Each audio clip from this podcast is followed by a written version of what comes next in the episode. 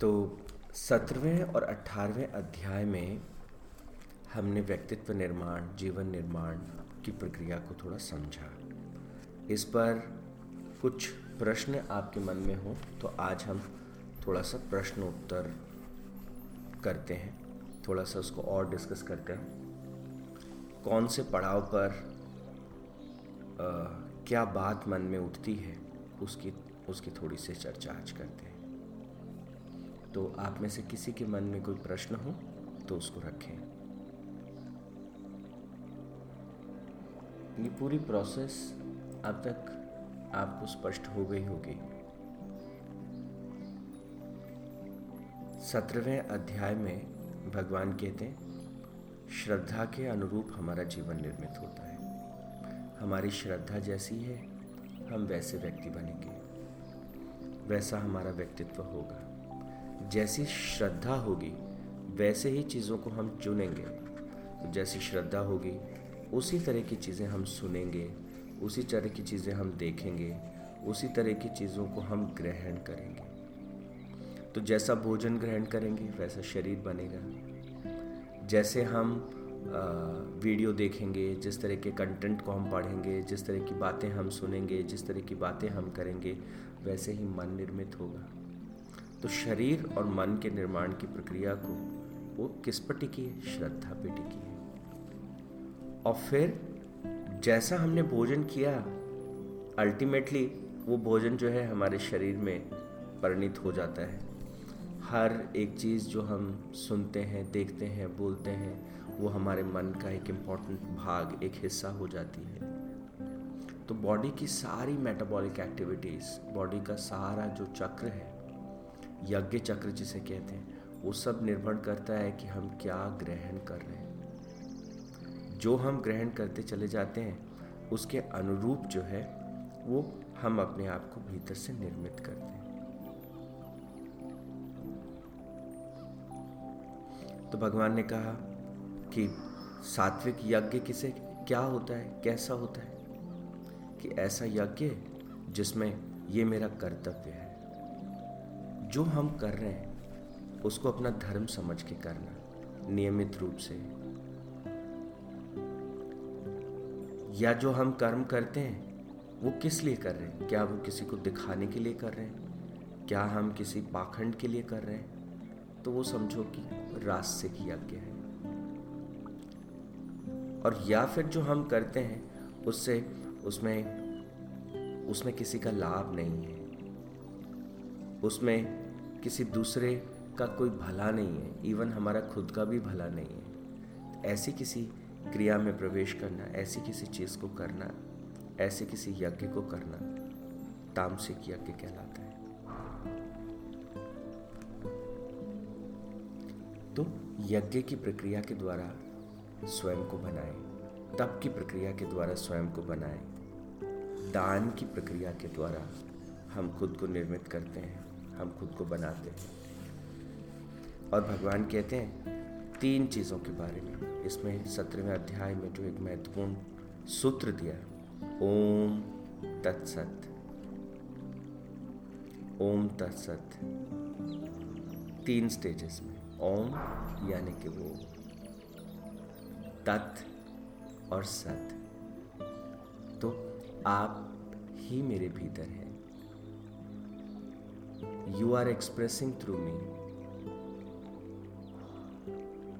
तो जब हम दान करते हैं, किसी के साथ जीवन को बांटते हैं, किसी के साथ कुछ शेयर करते हैं, और अगर हमारे मन में ये भाव आ जाए कि मैं शेयर करने वाला हूँ, मैं तप करने वाला हूँ, मैं यज्ञ करने वाला हूँ,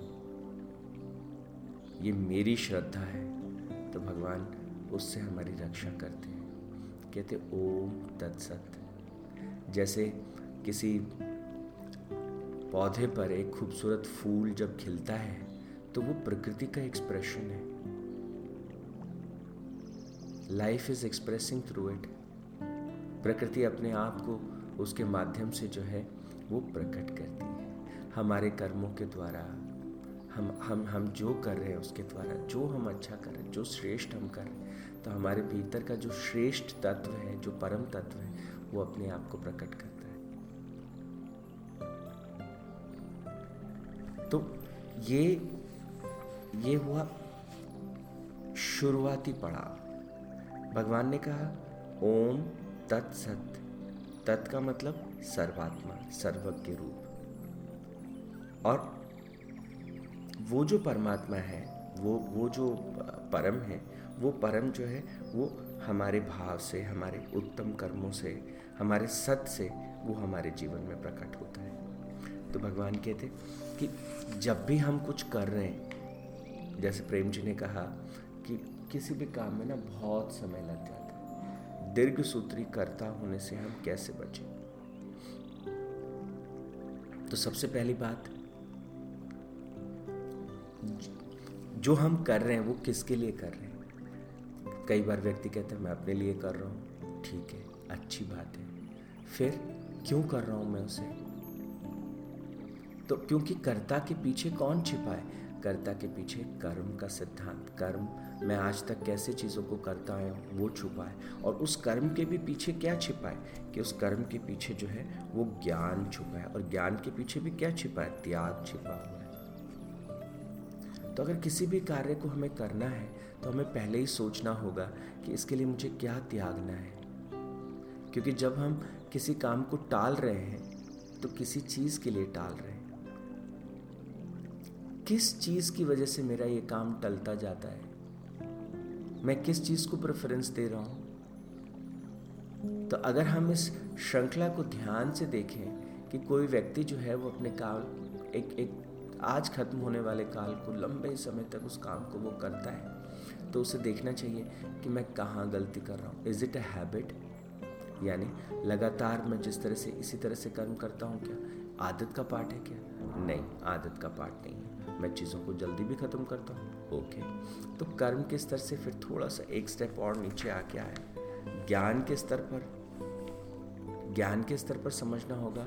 हमको रीज़न आउट करके देखना होगा कि उस कार्य को करने के लिए कौन कौन से साधनों की ज़रूरत होती है। उस कार्य कौन, किस तरह के कार्य हैं जो टल जाते हैं, जो लंबे समय तक जो है प्रोक्रेस्टिनेट होते रहते हैं, उसके पीछे का कारण क्या है? उस कारण को ढूंढ निकालना, उस कारण का निवारण क्या है? उस निवारण को ढूंढ निकालना।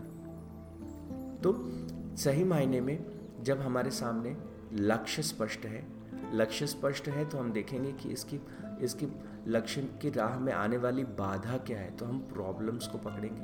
फिर हम प्रॉब्लम्स को जो है वो डायग्नोज करेंगे। डायग्नोज करने का मतलब होता है ये प्रॉब्लम क्यों एग्जिस्ट करती है? इस प्रॉब्लम का कारण क्या है? जब हम उस प्रॉब्लम को डायग्नोज करेंगे तो हम फिर डिज़ाइन करेंगे। डिज़ाइन कैसे करेंगे? कि इस प्रॉब्लम से बाहर आने का ये तरीका है, ये प्रक्रिया है, ये प्रोसेस है। और जो हमने डिज़ाइन किया है, जो हमने चॉकआउट किया है, उस डिज़ाइन को फिर हम इम्प्लीमेंट करेंगे। Then we will do it तो ज्ञान जो है, वो एक पृष्ठभूमि हमें देता है। वो वो हमारे सामने पूरा सिस्टम जो है उसको रख देता है। तो किसी भी चीज़ को अच्छे से करने का सिस्टम क्या है? वो वो जो समझ है, वो कैसे काम करती है? तो अभी हमने एक फाइव स्टेप प्रोसेस की बात की। सबसे पहला स्टेप क्या हुआ? कि मुझे ये ये इस कार्य को करना है। मुझे मुझे बच्चों की क्लास लगानी है, मुझे ये नया एक प्रोग्राम बनाना है, कुछ भी, कोई भी कार्य, ये मेरा लक्ष्य है। अच्छा ये मेरे को कब तक ख़त्म करना है कि ये कार्य मुझे अगले बीस दिन में, अगले दस दिन में, अगले सात दिन में मुझे ख़त्म करना है? तो हमारे सामने स्पष्टता आ गई, लक्ष्य की स्पष्टता आ गई। फिर उसके अंदर पहले से ही सोच के चलें, क्या बाधा आ सकती है? ये लक्ष्य इस दी गई समय सीमा में पूरा नहीं होगा, इसमें क्या क्या समस्याएँ आ सकती हैं? मैं क्या गलतियाँ कर सकता हूँ? मेरी कौन सी कमज़ोरियाँ हैं जो इसके बीच में दिक्कत पैदा कर सकती हैं? तो mistakes I do my weakness और प्रॉब्लम्स अराइजेस क्या इसकी बात रास्ते में आ सकती है? पहले से ही हमने उनको, उन प्रॉब्लम्स को जाना, उनको लिस्ट बनाया, बना करके और फिर उन प्रॉब्लम्स को डायग्नोज किया। At the first place why this problems exist और फिर जब हमको पता चल गया कि इन प्रॉब्लम्स का ये रूट कॉजेज है, उसके अनुरूप फिर हमने अपना डिज़ाइन तैयार किया, हमारा रोड मैप तैयार किया एक्शन प्लान तैयार किया। और जब हमारा एक्शन प्लान तैयार हो गया तो देन वी स्टार्टेड एग्जीक्यूशन तब हमने उस पर काम करना शुरू कर दिया। तो हमने अपनी समझ को, अपना जो ज्ञान है, उसको हमने सही से इम्प्लीमेंट किया। जब ज्ञान ठीक होगा तो कर्म ठीक होगा, कर्म ठीक होगा तो कर्ता ठीक होगा। लेकिन ये ज्ञान भी हम कब इम्प्लीमेंट कर पाएँगे? हमारी ये जो समझ है, इस समझ को भी हम कब इम्प्लीमेंट कर पाएँगे? जब हम त्याग के लिए तैयार होंगे। क्योंकि हर एक नया लक्ष्य, चाहे वो कैसा भी हो, वो लक्ष्य जो है, वो आपसे कुछ ना कुछ त्याग की अपेक्षा रखता है। कुछ ना कुछ तो आपको छोड़ना होगा, कुछ ना कुछ तो आपको ड्रॉप करना होगा। तो फिर हमको जो है, वो स्पष्टता आने लगती है। ठीक है प्रेम जी? ये ये प्रक्रिया आपके सामने स्पष्ट है? और लगातार इसका अभ्यास करने से, लगातार ये देखते चले जाने से, ये करना है, ये इसलिए करना है, ये इसमें बाधा आने वाली तो पूरा जो एक एक एक जब फ्लो में हम उसको बार बार बार बार इम्प्लीमेंट करते हैं, और ऐसा होता नहीं कि कोई भी काम हम सोचेंगे, उसमें बाधा नहीं आएगी। हर एक विचार आपके मन में आते ही उस विचार के विपरीत भाव में भी एक विचार आता है। ये काम मुझे कर लेना चाहिए। तुरंत एक दूसरा विचार भी उसके विपरीत में उठेगा। सारा अस्तित्व जो है वो एक विरोध में एक दूसरे के विरोध में खड़ा रहता है। इसीलिए हम देखते हैं रात है दिन है सुख है दुख है हुँ? हम्म, साहस है तो डर है। हर चीज़ जो है वो बाईपोलर होती है तो उसके दोनों आयाम हमारे सामने स्पष्ट होते हैं। तो इसलिए आ, मैं तो ये कहता हूँ कि एक एक एक छोटी सी प्रक्रिया को अगर हम आ, अपने जीवन में उतारें तो बड़ा मज़ा आएगा। आप देखिए कि, कि आज का दिन एक पूरा जन्म है। Let's think that this this life we are living today it's a it's a whole life ये पूरा एक जीवन है। और हम नींद में जब प्रवेश करेंगे तो वो एक तरह की मृत्यु है। आज मोस्ट इंपॉर्टेंट सबसे ज़्यादा खास, सबसे ज़्यादा इंपॉर्टेंट क्या है आपके लिए? अगर आज का दिन ही हमारे पास जीने के लिए है तो सबसे अच्छा सबसे बेहतर, सबसे सुंदर दिन बनाने के लिए, आज के दिन को बनाने के लिए आप क्या करेंगे? उसके अनुरूप अपने लक्ष्य को चुनें। जब आपने एक बार लक्ष्य चुन लिया तो अब देखें कि हाँ अब अब जैसे ही आपने लक्ष्य चुन लिया, अब देखो बड़ी इंटरेस्टिंग बात है। मान लीजिए, और कई बार लोग इस मन में एक प्रश्न रखते हैं, क्यों होता है विरोध? क्यों जब हम कुछ अच्छा करना चाहते हैं तो उसमें रुकावटें, बाधाएँ क्यों आती हैं? आप देखिए, जब आप सड़क पर चलते हैं तो आपको घर्षण का सामना करना पड़ता है। कुछ भी करते हैं। अगर उस फ्रिक्शन को, उस घर्षण को हटा दें तो क्या होगा? चल ही नहीं पाएँगे। तो हमको बहुत बार ये लगता है कि जो विरोध होता है, वो विरोध हमें कमज़ोर करने के लिए है, पर ऐसा है नहीं। विरोध भी हमें सहारा देने के लिए होता है। वो हमारी विल पावर को मज़बूत करने के लिए होता है, हमारे धैर्य को बढ़ाने के लिए होता है, हमारी दृढ़ता को मज़बूत करने के लिए होता है। हमारी समझ को बढ़ाने के लिए होता है। बाधाएँ और प्रॉब्लम्स जो है सामने नहीं होंगी तो हम सुलझाएँगे किसको? तो उसकी भी अपनी एक सकारात्मक पहलू है, उसे हमें समझना चाहिए, उसे हमें देखना चाहिए। तो जब हम टोटलिटी में चीज़ों को देखते हैं, भगवान ने बहुत साफ़ लिखा है। आप, आपको बड़ा इंटरेस्टिंग लगेगा, जब ज्ञान की बात आई कि ज्ञान क्या है तो तामसिक ज्ञान को डिफाइन किया और तामसिक ज्ञान को डिफाइन करते हुए क्या लिखा? बड़ा इंटरेस्टिंग है। तामसिक ज्ञान के बारे में लिखा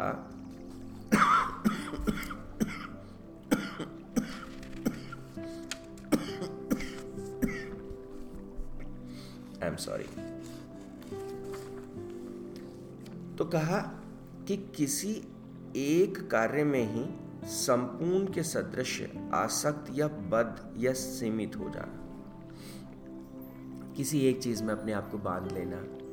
बस मेरे से इतना सही होगा, मैं इतना सही कर सकता हूँ। और उसमें उसमें भी बिना युक्ति वाला, उसमें भी कोई कोई योजना नहीं है, कोई कोई प्रोसेस नहीं है, उसमें बिना युक्ति वाला। बस किसी एक काम में टुकुर टुकुर टुकुर टुकुर टुकुर टुकुर आदमी लग रहा है बिना किसी प्रोसेस को सोचे हुए बिना किसी प्रक्रिया की गहराई में जाए हुए और ता, तात्विक अर्थ से रहित उसके गहरे अर्थ का भी अभाव है तात्विक अर्थ से रहित तुच्छ करने वाला शुद्र जो जो हमें और छोटा कर देता है हमें और सीमित कर देता है ऐसे ज्ञान को तामसिक ज्ञान कहा तो दूसरी तरफ़ कहा, अब देखिए, छोटा कर देने वाला। तो अगर कोई व्यक्ति जो है, वो एक ऐसी चीज़ में लग रहा है कि बस, ओहो, इतना सही कर पाऊँगा, इतना सही होगा, इतना ही मैं कर पाता हूँ तो ऐसे ज्ञान को छोड़ना है। मेरे भीतर असीम है, मेरे भीतर विराट छिपा है, और वो विराट अपने आप को मेरे भीतर से प्रकट करता है। ओम तत्सत। उसी की शक्ति मेरे भीतर से प्रकट होती है। तो बड़ा सा लक्ष्य अपने सामने रखें। इसको करने में क्या बाधा आएगी, उसको अपने सामने रखें। उसको डायग्नोस करें। डायग्नोस करके उसको डिज़ाइन करें कि कैसे करना है।